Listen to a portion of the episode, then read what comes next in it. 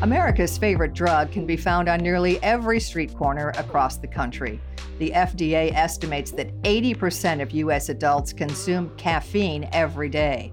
The morning coffee run or afternoon pick me up can get us through the workday, but this liquid energy may be affecting more than just your mind. Caffeine is a diuretic, meaning that it increases the urgency and frequency of urination. When consumed excessively, it can contribute to an overactive bladder, a condition that plagues over 30 million Americans. You can view overactive bladder as having like a spastic bladder. So, if the muscle of the bladder is involuntarily squeezing, that's why someone can experience a lot of frequency and urgency. And like any muscle spasm, like if you have a spasm in your calf muscle, right, there's nothing you can do about it. You just have to let that thing play out. Same thing with your bladder. Once it involuntarily spasms, urine starts to come out and you don't really have a lot of time to get to the restroom. That's Dr. Karen Eilber, a professor of urology and associate professor of obstetrics and gynecology at Cedars Sinai Medical Center. She says the treatment protocol for an overactive bladder has three levels. The first step includes taking a look at daily caffeine intake. If someone's drinking six Cokes a day, they probably need to cut back to maybe just having one or two and then also timed urination. So if someone can easily go two hours without having urgency, they can just preemptively go to the bathroom every two hours. Eilber says you don't have to completely cut out your favorite beverages, just have everything in moderation, even water. If you're drinking two gallons of water a day, it doesn't matter what treatment I give, I can't help you. You have to actually cut your fluid back. And in fact, there's no scientific basis behind drinking eight glasses of water a day. When your fluid requirement really depends on size of the person, what type of environment they're in, like in a drier area versus one that's more humid. You know, if you exercise a lot, so your fluid requirement varies. And in general, if you're thirsty, drink. If not, you probably don't need the fluid. The second line of treatment is medication. Eilber says these pills are equivalent to bladder muscle relaxants, which help reduce spasms. However, if a patient can't tolerate the side effects like dry mouth and constipation, the third treatment option is Botox. Though most commonly known for its cosmetic uses, Botox is essentially a paralytic.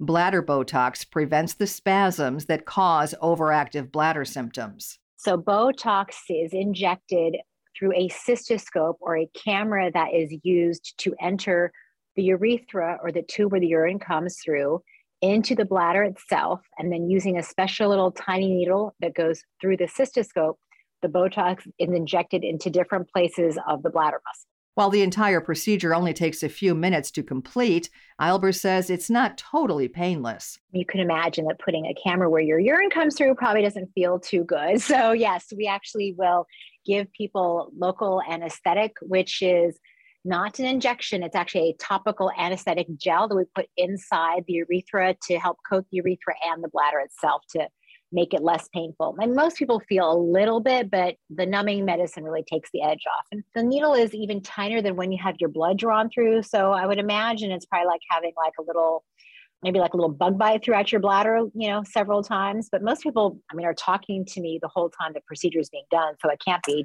too bad. On average, the Botox lasts about five to six months, and most people return for another dose. Eilber says some of her patients have been getting the bladder Botox treatment for over 10 years. There's no real long term risk per se, except that as people age, I think their disease tends to progress. So, one, if you want to call it risk, is that you have to keep using higher and higher doses of Botox to get the same outcome. But her long-time patients are happy with their results. There are short term risks, but Eilber says they're pretty minimal. The chance of infection is low since patients are typically given a preventative antibiotic at the time of the procedure. The other risk is potential bleeding, but the camera that's inserted through the urethra is so magnified that Eilber is able to see and avoid tiny blood vessels. The real specific risks are people need to understand that Botox is not permanent. So, just like whether it's used cosmetically or for migraines, it has to be repeated. On average, people get a response about five to six months. I have some people that must metabolize the Botox very slow. They can go eight months, nine months, 10 months. I have people who only last three or four months, but on average, it lasts five or six months. The other specific risk is there is a risk of inability to urinate. So, if the Botox works too well, someone may have to use a catheter or a tube to drain their bladder for a temporary period of time until the peak effect of the Botox wears off.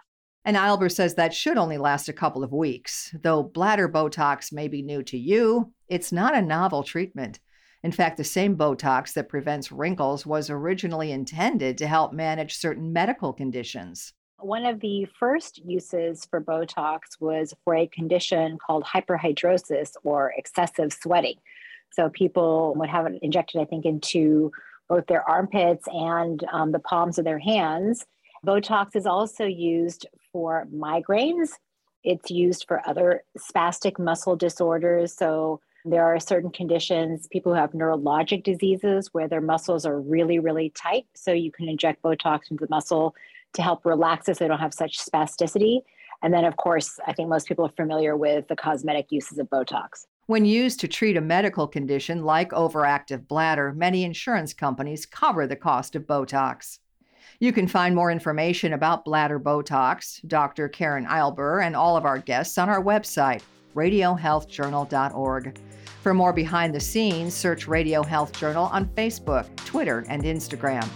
Our writer producer is Kristen Farah. Our production manager is Jason Dickey. I'm Nancy Benson.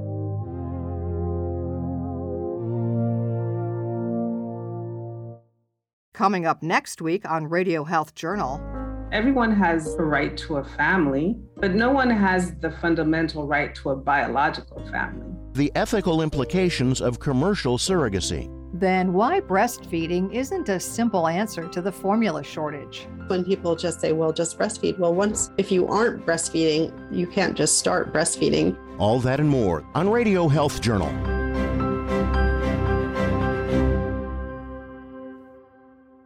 I'm Reed Pence, the producer and host of Radio Health Journal. If you like listening to Radio Health Journal, you'll also like our sister show, Viewpoints, which covers a wide array of topics from education to history to the environment. Here's a preview of what they're covering this week on Viewpoints. My cucumbers that I grew this year, I sliced the first one and I was so proud, and they were not that big, but they were so tasty. Think gardening's not for you? Think again. Then I'm seeing a lot of crowds in Europe, and it's not even peak season yet. I mean, people are traveling with a vengeance. The excitement of heading abroad once again. I'm Marty Peterson. And I'm Gary Price. These stories in depth this week on your public affairs magazine, Viewpoints.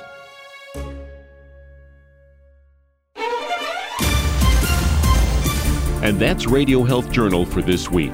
Follow us on Twitter, Facebook, and Instagram to learn more. And check Apple Podcasts, Google Play, and Spotify for a library of past programs.